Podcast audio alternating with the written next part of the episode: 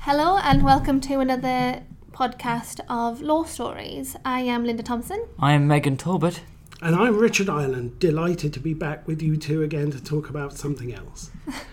Yeah, and today we are talking uh, about the uh, the Welsh fasting girl case. Indeed, we are. And this was briefly brought up in a previous podcast, so we're able to expand on that a little bit more. Yeah. I think that's what got us got us interested in, in revisiting it. And essentially, I want to point out before we start that what I'll be looking at here is a case which happened in well, the the, the circumstances that it concerns happened in 1869. The legal case concerning them happened in 1870.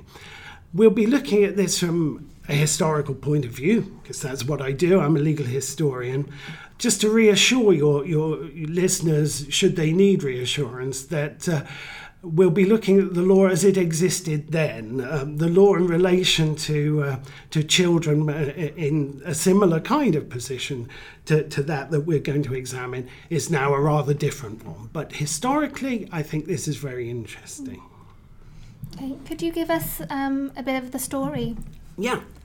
The basic story, we go back to uh, the 1860s uh, in northern Carmarthenshire, in a, a village called Llanfihangel-ar-Arth. Um, Llanfihangel-ar-Arth is a, is a rather uh, small village. It's got a lot of new building, but its heart lies around the pub and the church, both of which figure largely in this story.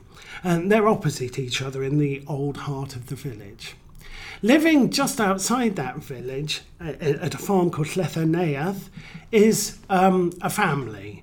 And that is um, Evan and Hannah Jacob. Uh, uh, he's a small farmer, uh, and and his wife, and they have uh, a number of children, one of whom was a girl called Sarah.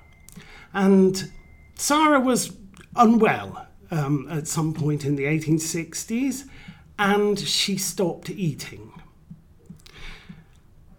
But the worrying thing then was, or worrying from a modern perspective, is that according to reports, she didn't start eating again. And she became more and more celebrated as, uh, as Megan said, the Welsh fasting girl, a phenomenon, um, a phenomenon who was able to survive for years without food or without drink. And so the first thing that, that, that happened in terms of testing the veracity of this claim was that local people went, had a meeting chaired by the local vicar. They went out, they observed her for a certain period of time, came back and said, No, we can find no evidence that she's eaten or drunk anything. And so, therefore, what we have here is, is obviously something miraculous. That then increased the fame of the girl herself. People flocked from all over the country to come and visit her and lay gifts upon her bed. They would give her gifts of money and whatever, which her parents were very, very keen not to accept herself, but allowed um, their daughter to, to, to, to take in bed. Sarah would lie there reading, writing poetry. We have some of her poetry, it exists, it's in Welsh. Um, and and um, she became, as I say, a national phenomenon. Um, late in 1869, it was decided to repeat the test again, only this time using uh, a panel of doctors to be in charge of it and a number of nurses brought up from a, a London hospital to observe her day and night to see whether she ate or drank anything. The test was started in December 1869, and eight days into it, uh, Sarah Jacob died at the age of 12. That's a so terribly sad story, really. It's an enormously sad story, and it's made perhaps even sadder by some of the descriptions of her last days, in which she was, I think, clearly clearly suffering. So, even though we're going to be talking a little bit about the kind of legal ramifications of this case, I think it's important to remember, as it's important for lawyers and those interested in the law, um, to remember at all points that at the heart of this is, is a, a really very distressing human tra- tragedy involving the death of a, of a small girl.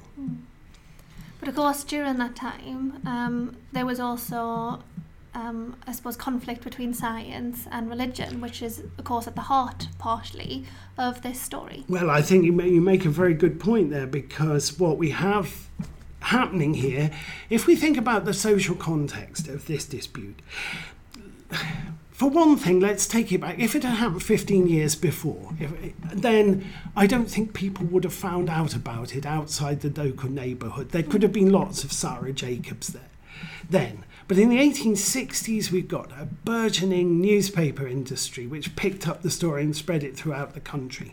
We had railways which brought people to visit her. But as you say, importantly, we also have uh, beginnings of a deep conflict which still to an extent exists today about how we view the world, how we explain the world. And it was the distinction between the claims of religion, in this case popular, vernacular religion, not the stuff that was coming out of bishops, but popular local beliefs on one hand, and the claims of science on the other. It was the nurses, the doctors who represent the claims of science here. And of course, if we again think of the, the age we're in, um, it's often regarded as a big clash between the rationality of, uh, uh, uh, of science and the claims of religion comes at about this time, Darwin's um, publication of The Origin of Species is 10 years before this. So this case is, in a way, about a small girl dying in northern Carmarthenshire, but in another sense, it's about something much bigger and wider. It's how we know the truth of what's happened, what is causation. And of course, lying amongst all of this then is the legal system. So Indeed. The justice for the child amongst the difficulties of determining religion and science. Well, that's you see that, and, and we have to find out then where does the law sit on it, because the law can't be, in a sense, agnostic on this, and and so what we have to do, I think, if, if perhaps I should sort of follow through and tell you what happened with the legal proceedings on this, because they they took a, a, a series of, uh, uh, of, uh, of quite interesting turns. The first thing, of course, was that there was uh, an inquest, and we were aware of the coroner's role in um, inquests in, um, in in sudden or unexpected deaths and uh, or, or deaths in mysterious circumstances, even today. And so there was an inquest, and the coroner decide uh, asked the jury what had caused the death um, of Sarah Jacob and who was responsible.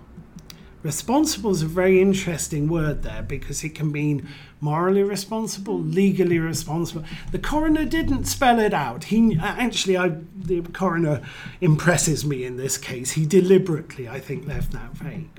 So the coroner's jury came back and they said, well, cause of death is obvious. She died of starvation, she died of want of food.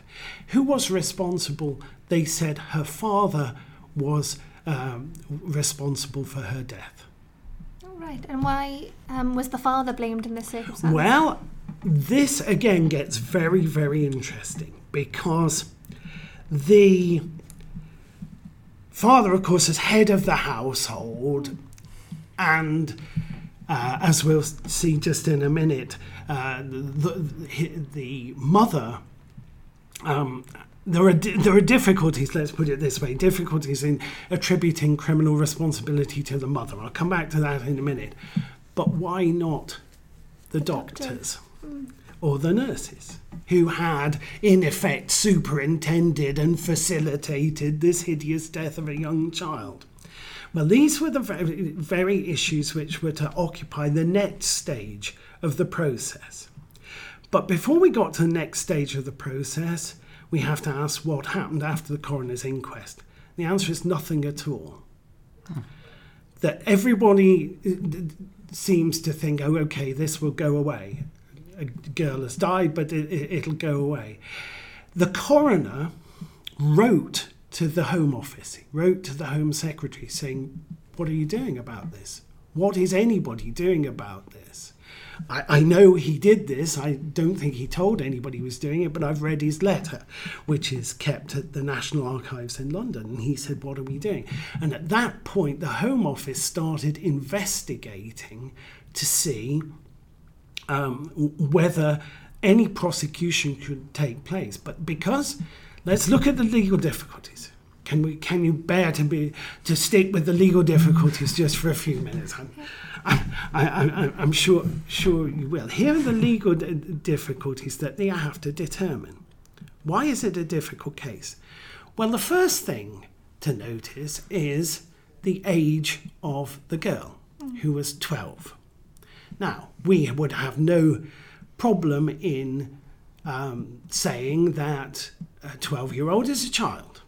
But a 12 year old in West Wales in the 19th century is almost certainly out, of work, out at work.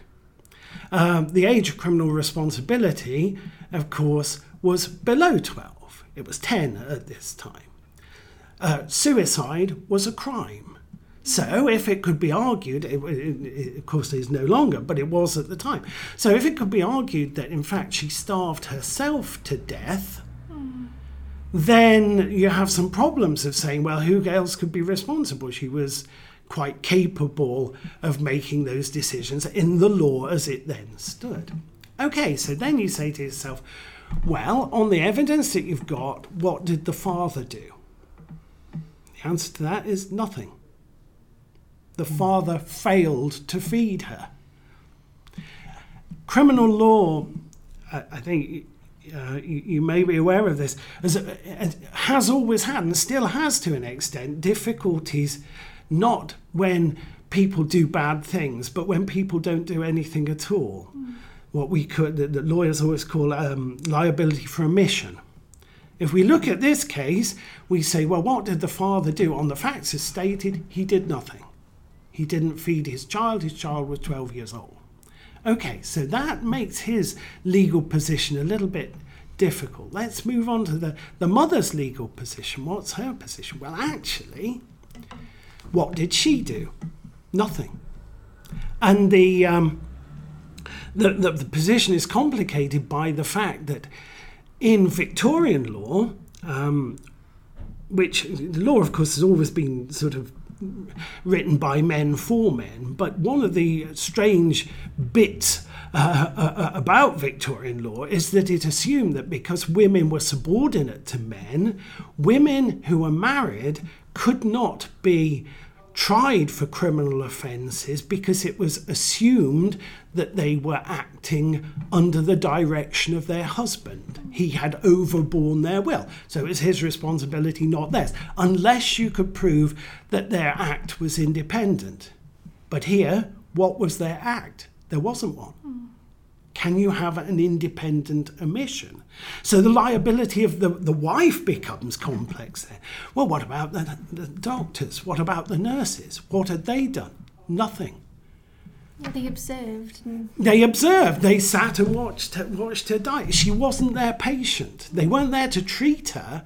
If they were there to treat her, it, uh, it would have been arguable the fact that, that what they'd done was undertaken a duty of, uh, of care and responsibility towards her.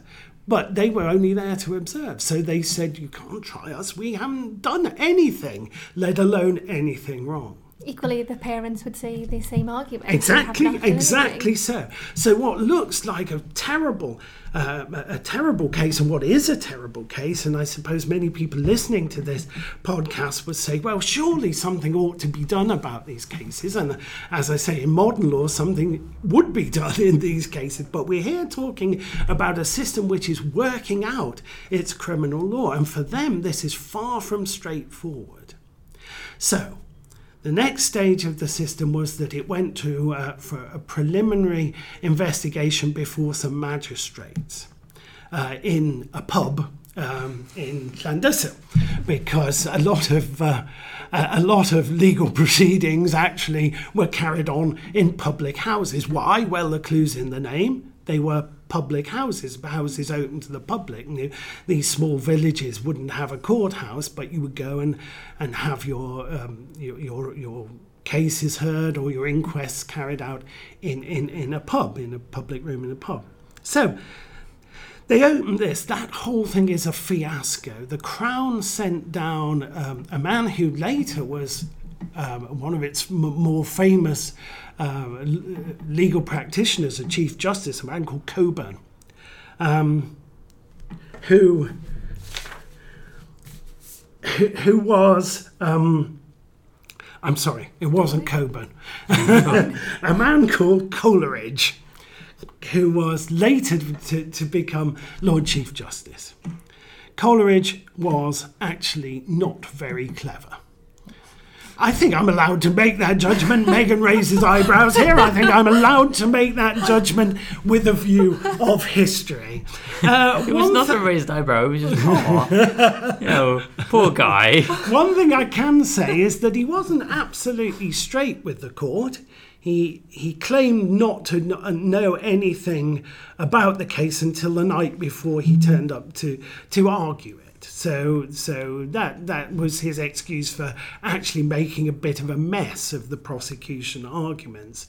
In fact, he did know about this case because, again, I know from looking at the documents in the, that are preserved in, in the archives that he had actually signed uh, the original paper saying that there could be prosecutions in this case. So, anyway, he gets stuck in with a man called a local barrister who is the, the head of the bench and doesn't allow anybody else on the bench to say anything. A man called Edward Crompton Lloyd Fitzwilliams, who is a bit of a, how can I say this gently, who is an unusual character.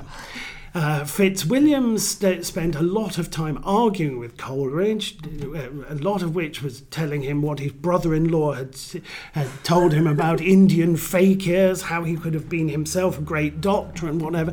It's a long rambling thing which should have been concluded uh, probably in a day or two at the most. Uh, the judge arrived at one point to hear the case, but they were still on this preliminary inquiry, so the judge went back to London and didn't come back again for three months uh, on assize, or possibly even six months on, on size at that time. So there was this long and, and, and, and, and heated and uh, rather strange discussion, which led to a lot of laughter actually at various points in court, which of course is wholly un- inappropriate.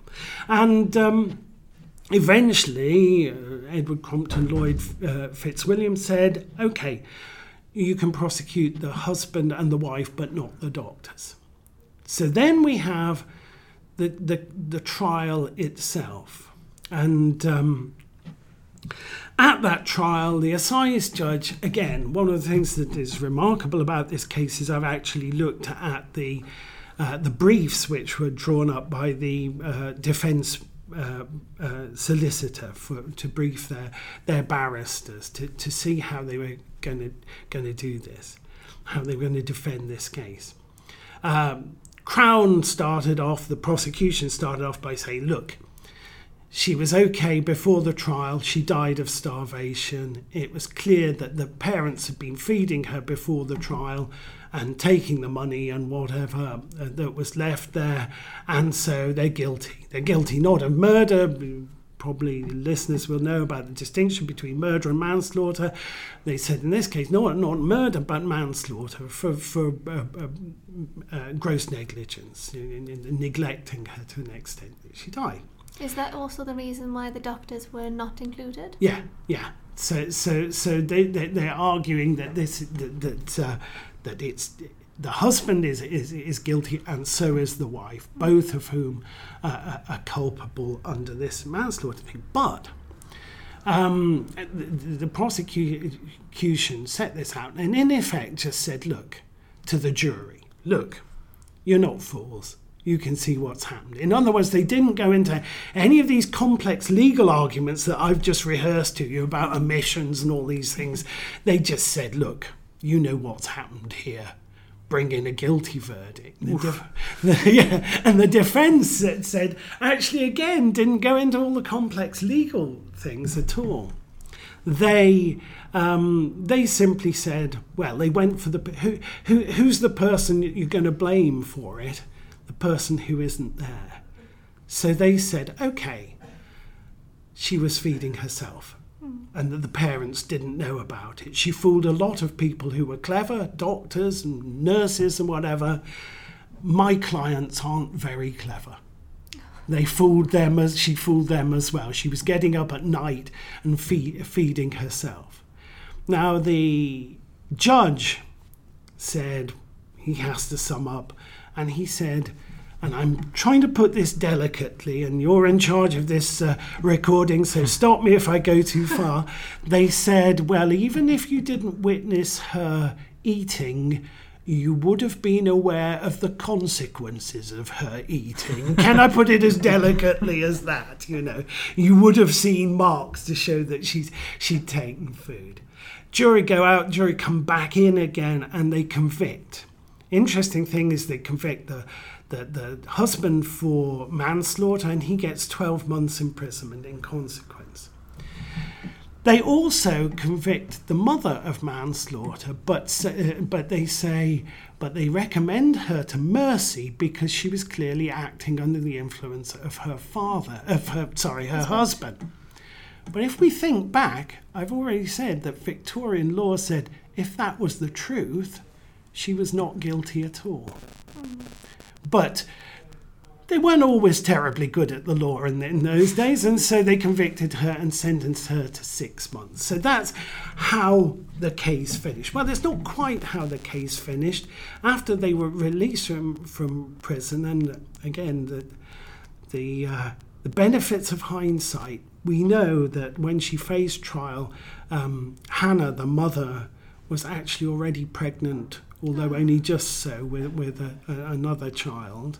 But they went back to live in the same village that they, they, they had uh, been in before the trial, which to me, at any rate, knowing the way that ostracism can work in these small scale communities, means that there was at least some support for them back in, in the locality. So that's how the case begins and ends. Wow. That is super interesting.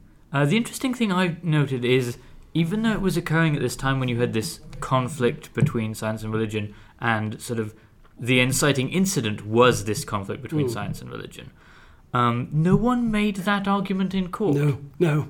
I think I think it's a, it's a very good point because I think that the point was both when, in a way, we can approach these things from a very sort of uh, abstract position. Barristers in the case are not interested in that. One side's going for a conviction, one side's going for an acquittal. You don't want to get involved necessarily in these high flown, either legal or sort of what we can call metaphysical arguments. You know, you do, and so both both sides of the argument, when it got to court, were expecting this massive kind of spiritual, scientific dilemma to be addressed and resolved, these difficult legal points to be addressed and resolved. None of the counsel was interested in doing that. They wanted to get to the heart of the matter, they wanted to, to get down to it. There are, incidentally, if we can perhaps conclude on this, there are a couple of things which survive from this case, which I think are very interesting. One on the sitting, um, although this is uh, not not not something that uh, is available to to uh, people listening to this. Although I understand that a picture of it does it will be uh, posted up. Um, nods all round to suggest it. But I have here a, a picture reproduction uh, that uh, uh, I worked on with a, a an, an, artist. Um, in London, of the photograph of um, Evan and Hannah Jacob, the mother and father, that was taken when they went into prison on their conviction. It's a remarkable picture. The most remarkable of all is the fact that the, the mother, Hannah, is wearing a soft, low hat, not a traditional, tall, pantomime Welsh uh, hat. She was going to wear one of those, but um, was told not to by her defence uh, solicitor. Because, this is t- going back into the, the, the, the question we've just raised, he, he wanted them to appear as modern, sophisticated people, not as being dark, antiquated believers in superstition. So he said, you know, don't wear the hat that makes you look like a throwback to another age, even though it's traditional. Wear a modern hat. The other thing that you can notice on the picture is strange thing round the ears. Well, these are tiny photographs of, of the mother, the tiny photograph that this is taken from. And the, it took me a long time looking at that photograph to what, see what it was. But it's clear after you've looked at it hard, clearer on the original photograph, I have to say, than the, in the engraving that we produced, uh, is that these were bunches of flowers bunches of fresh flowers which the mother, on going into prison, had behind her ears. Why is that interesting? It's particularly interesting because um, it, it um, the flowers were worn also by the daughter when she was lying in bed receiving guests. So it's very interesting. That's one of the survivors, these strange old custodial photographs. There's another thing too. When I was working on this and I was actually doing work for a, a, a radio program on it, and I received a phone call from the National Library of Wales. He, and I'm very excited, and a man I've known for years, and I've never seen him excited. He just shouted at me, Get down here now. So I rushed down there, and he had found a lock of Sarah Jacob, the fasting girl's hair, Wow. which had been kept by um, the local magistrates. And we know a lock was cut off, it appears actually in the contemporary reports at the time. When they cut it off, they said they were going to send it to an expert who could judge character by looking at hair. And everybody laughed at that. And we laugh at it now. But actually, now we do know that you can find out a lot by looking at hair. You can look to see, for example, um, uh, the uh, question of nutrition and whatever that, uh, that uh, previous to death. And so just to leave leave it perhaps at that with the possibility that we may if we get, can subject this sample to the right kind of testing i'm not a scientist so i'm not quite sure what that is but if we could do that we may end up being able to say a little bit more about the enduring and actually rather distressing history of Sarah Jacob, the Welsh fasting girl. That's super fascinating. and it's really interesting how it, it's on this continuum from religion to almost this sort of pseudoscience of we have an expert who can tell you your character with your hair to the modern science of uh, of forensic analysis. And that is super cool because the the um, the case runs the entire spectrum. well, thank you for chatting with us about that. Great pleasure. I've enjoyed it yet again. Yeah, we we've enjoyed it too. Uh, and the uh, the picture we were referring to will be available uh, on our Facebook feed and on our brand new uh, Patreon page. Uh, if you want to support our podcast, you can do so uh, by donating on that page, and links to that are on our Twitter and on our Facebook. Uh, Law Stories Podcast, and you can get that by searching at Law Stories Podcast on uh, Facebook and our Twitter uh, at Law Stories Pod. So if, if you if you want to know more about future episodes and production updates, as well as the uh, the pictures we've been talking about today, uh, you can find us there. And I, I thank you for listening. Uh, I I I am Megan Talbot. I am Linda Thompson. And I was Richard Ireland. Thank you. Thank you.